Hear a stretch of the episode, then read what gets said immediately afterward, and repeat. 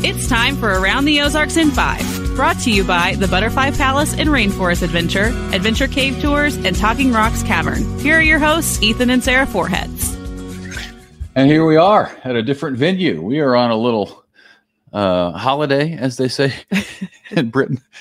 We're just on a little trip uh, down to Big Cedar. You can see the, the fireplace behind us uh, for a little time off, which is nice.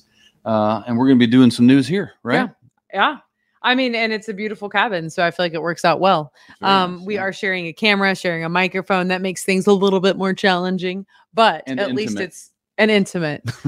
this is how we normally sit at restaurants. um, at restaurants, of course, on the same side of the table. I sit by him in the truck, you know, not in my own seat, but um, in the one right Uh, next to him. let's him. do some news. Um, all right, we will begin with this. Two people from Nixa are accused of drug trafficking in Nixa. The 35 year old man and 26 year old woman are each charged with 10 felonies. Police say large amounts of drugs, including fentanyl and cocaine, were found at the house that they were in. The bust at the house happened after police stopped another person. That person had heroin on them and told police where they bought it. So that's how they track down the people with all of it, right? Right. Interesting. Uh, this is a story that you've uh, you heard about in Springfield. The Glendale High School teacher who was recorded in class saying a racial slur is no longer with the Springfield Public School District. The district said the teacher is quote no longer employed. End quote by SPS. A statement from SPS also touched on the student who recorded the video and what the student handbook says about inappropriate use of electronic devices, saying the student uh, saying student discipline is confidential according to federal law, but adding that the district appropriately and promptly handled all matters related to what occurred at Glendale. All right, you've probably seen some fireworks from parents and coaches at kids' sports games, but how about the umpire?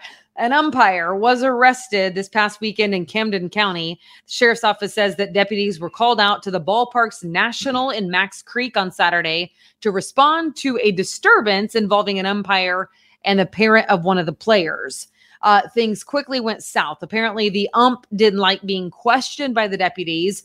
Authorities say that he started to walk off, wouldn't give his name, and don't know how the whole struggle ensued. But essentially, the umpire got the deputy down into a chokehold on the ground Yikes. Yikes. In front of everybody. in front of everyone. The umpire we now know was Neil Allen Sidebottom. He was arrested and charged with first degree assault.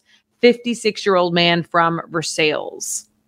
Man, that's uh you you, you wouldn't think it would be the umpire.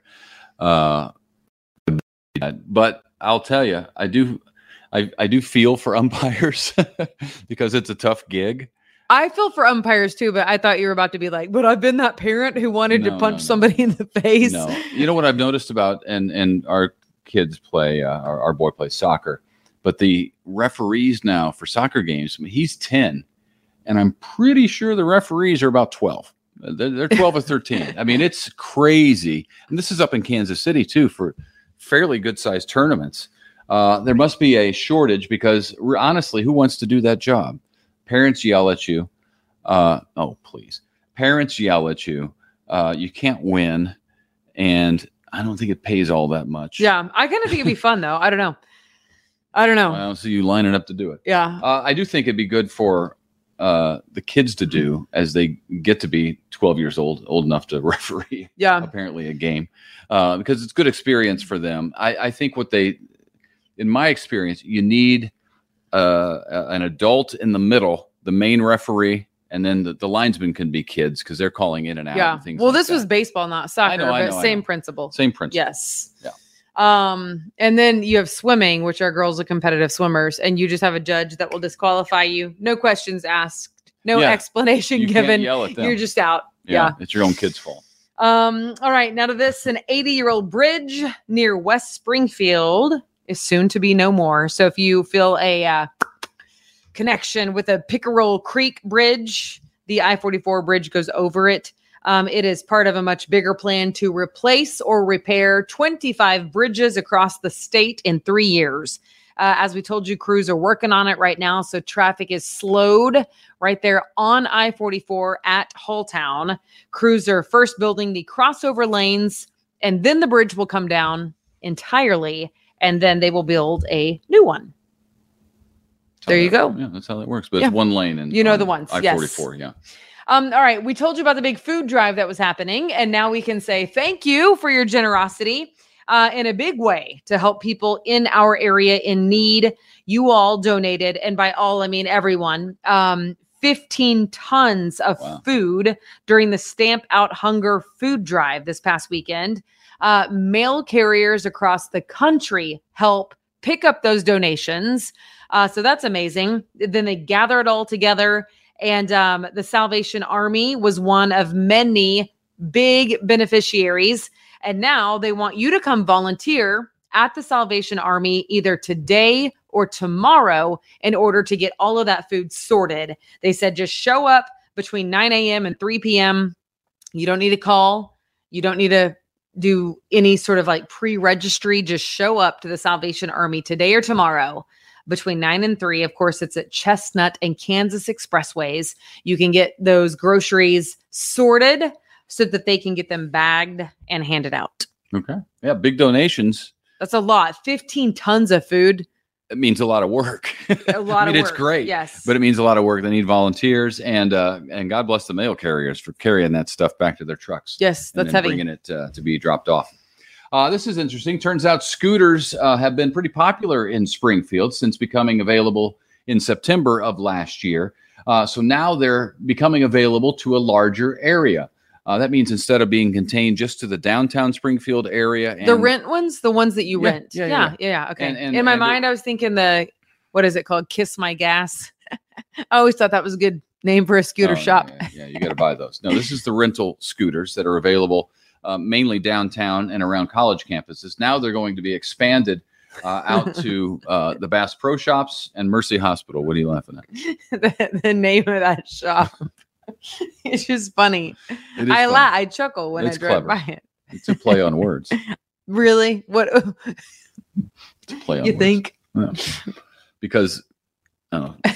Uh, since they started back in September, the scooters have been uh, rented almost 30,000 times. So that's a fair amount. That is a because lot. I see them a lot when I'm driving through. I, I don't see people on them a lot, but hey, people are riding them. I know that. Apparently. Uh, Governor Parson is touting an Australian company that's planning its first ever out of country plant, and the plant is going to be in Rogersville, Rogersville, Mo. Uh, Kelly Tillage is planning an agricultural machinery manufacturing plant for Rogersville that will create 22 jobs and cost about $2 million to build.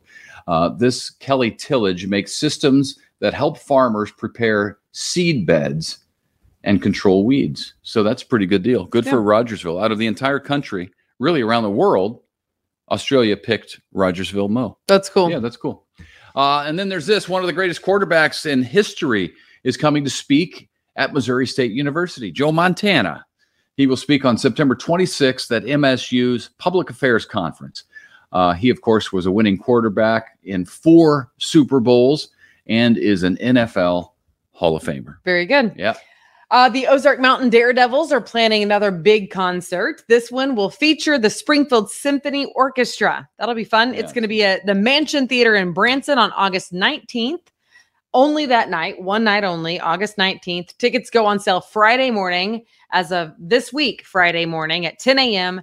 at the Mansion Theatre box office, or you can go online, themansiontheatre.com. And theater is T R E at the end, Yes, not the Ozarks theater. the real way to spell it. not the Ozarks way of spelling theater, and most of America's way of spelling theater. Uh, boy, the Daredevils are doing well. They've got that Fourth of July deal In DC, on the the national the National Mall. How cool is that, That's by the way? Unbelievably cool. And now they got this concert with Springfield uh, Symphony Orchestra. Good for them.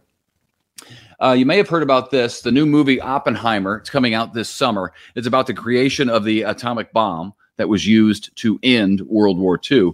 Well, now we know that some of the props that are being used in the movie were purchased in Springfield at Relics Antique Mall way back in January of 2022. They've been sitting on this news for this long and they can finally release it. Uh, Relics owner says uh, they bought everything from antique oak filing cabinets, which are cool. I saw a picture of them, to vintage craftsman bandsaw. Hmm. Uh, now, uh, not, we're uh, not sure exactly how they picked Springfield to come here and buy those things, but somebody must know Springfield because they did. Uh, Oppenheimer hits theaters in July. That's exciting. Um, all right, we'll give you a quick forecast. Um, today, Tuesday, mostly cloudy, high of 70, 30% chance of rain. I had to do weather in college Uh, yeah, and it was awful. okay. I could never point east or west in the right direction because you know everything's backwards on a camera. I do know that. That's awful. That's yes. So anyway, I'm like, We need way. uh we need a professional weather person. What we Um, um, maybe So- we'll get one of those so uh tomorrow coming to a podcast near you. 77 0% chance of rain tomorrow Thursday Friday Then why did you even say it if there's 90. a zero percent chance? because I want them to this know is how bad The- it. no the is how- meteorologists are betting on it they're saying it's not possible there's zero chance that this we're betting it all on this so I'm kind of hoping it rains a little bit just to say you can't ever be sure you always hedge your bet there's like a 5% chance then they could say oh well, well you You were, un- said there was five. you five. were under the five if you say zero I'm holding you to it All right. Yeah. There you go. Right. All right. Have a great day. Thanks for joining us. we'll see you back here tomorrow night Bye.